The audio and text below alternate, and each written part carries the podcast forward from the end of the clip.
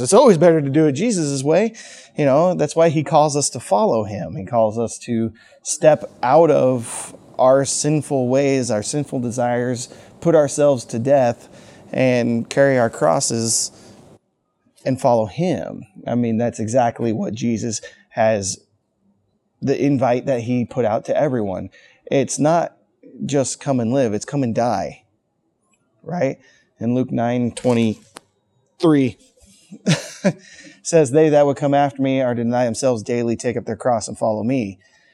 You know, that's exactly what we're supposed to do. We're supposed to destroy our fleshly nature, you know, and give it over to Him, letting the Spirit do His sanctification work in us, even though Jesus has already paid the penalty for our sin, nailing it to the cross. But that doesn't mean that we can freely go on sinning all we want. Just because we're under grace doesn't mean you can just do what you want. That's why we're called to endure, right? Right? That's why it's a constant, constant. When he's talking to the disciples, he's constantly bringing up that you need to endure in your faith. You need to continue to follow me. You need to continue in the faith. You need to this, you know, saying that continually follow me no matter what. Whatever comes your way, whatever is whatever you face, whatever hardship, whatever tribulation, continue to follow me. Keep turning from sin. That's what repentance is, is your constant turning from sin. And we all have to practice that every day, right? You know, but I said this at Lighthouse. I, I actually I spoke at Lighthouse finally, and it, I told them, you know, that if we come to Jesus and we say we believe, but there's no life change and we continue just in sin because we're like because we think we're under grace. And that means we can do what we want. We're we're deceived. Because just because Jesus died for the penalty of sin and he died so that you could be free doesn't mean that we can just do what we want. And Jesus said to not continue in sin because if you continue in sin, then you don't have the Spirit, because the Spirit is what prompts us to turn from sin. So you'd be really hard pressed to say, I believe, but I'm going to continue to do this sin over here because I'm under grace. At that point, you're no better than the demons who say they believe. That's what the Bible says. Jesus, you know, they, it says that the demons believe and shudder because they know that God is someone to be feared in a reverent, holy way because he is a thrice holy God who is loving and just. And he's the only one that we sin against. We can't continue to walk in sin. And that doesn't matter what that sin is. It could be a simple sin. You know, like if you're a habitual liar, the Bible says that liars will not inherit the kingdom of God. It says the drunkards will not inherit the kingdom of God. It says those who practice idolatry, those who practice sexual sin. If something happened to us as humans, we do not have that reverent fear of God anymore. Instead, we use him as a curse word.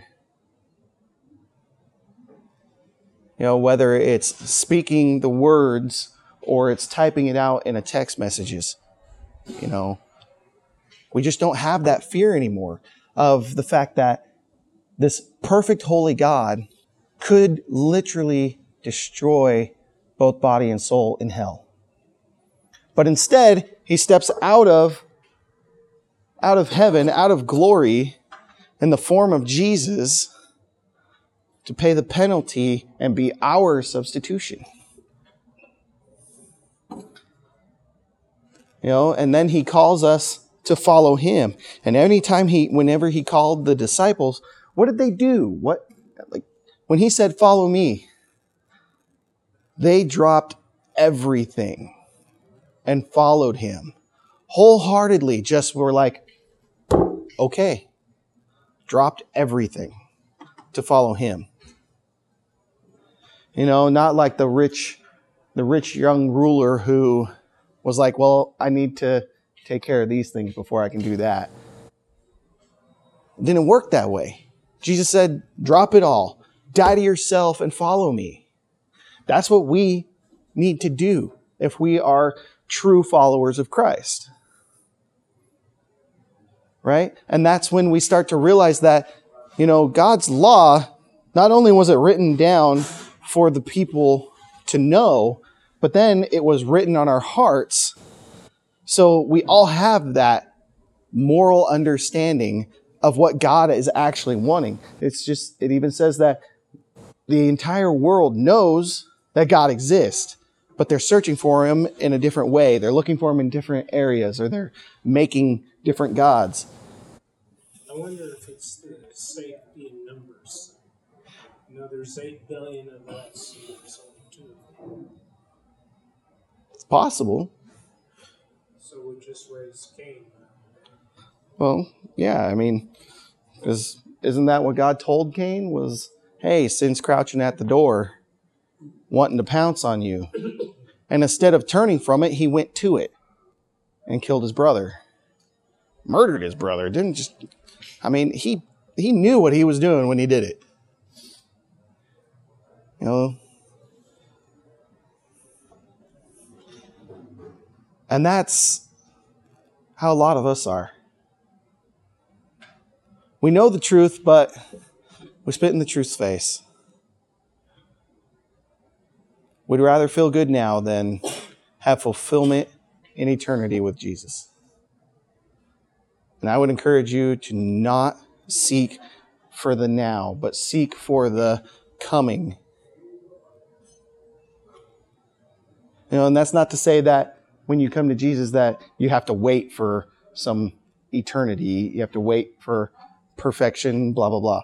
No, it's when you come to Jesus, your life, your name is written in the Lamb's book of life. However, it says that it can be blotted out. If you choose to turn away from him, if you choose sin, if you choose to walk away, does it let you make that choice? Because it wouldn't be loving to not let you have that choice. You know, but we have to make that choice every day. We have to make that choice. Are we going to continue to follow Jesus, honor and glorify God, and live by the Spirit? Or are we going to say, I'm going to do my own thing today? I'm going to live for myself. And it's a choice we get to make. But of course, I would encourage that you live for Him, that you would repent every moment of every day. Because repentance is a very, very good reminder of the fact that we can't do this life alone. And that we need a Savior. And that we have a Savior.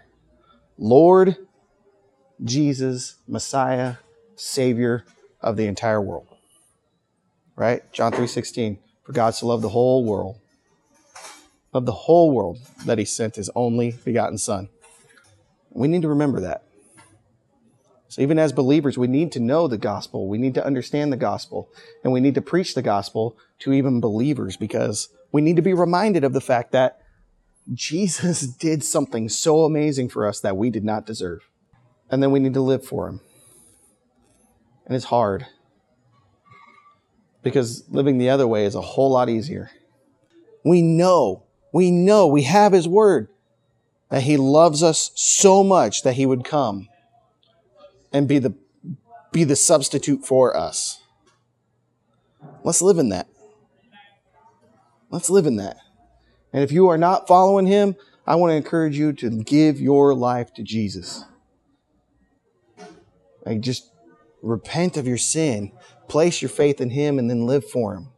Ah, dear Lord Jesus, I thank you for this time, Lord. It was just a little out there at first, but Lord, you brought it around, and Lord, we're thank you. We're thankful for that. Lord, I just pray that you would work continuously in the hearts and the lives of each and every man that's in here. And Lord, that uh, they would just rely on you daily. Lord, if they don't know you, that they would come to know you, that they would place their faith in you. Lord, if they are following you, Lord, that they would do so with an unending endurance that only you can give. So, Lord, we praise you. Lord, and we uh, just pray over this meal that we're about to have. And Lord, that you would bless it to our bodies. And Lord, we thank you for the hands that prepared it. And we thank you for this place, that we have a place for men who are in need to come and receive some sort of help.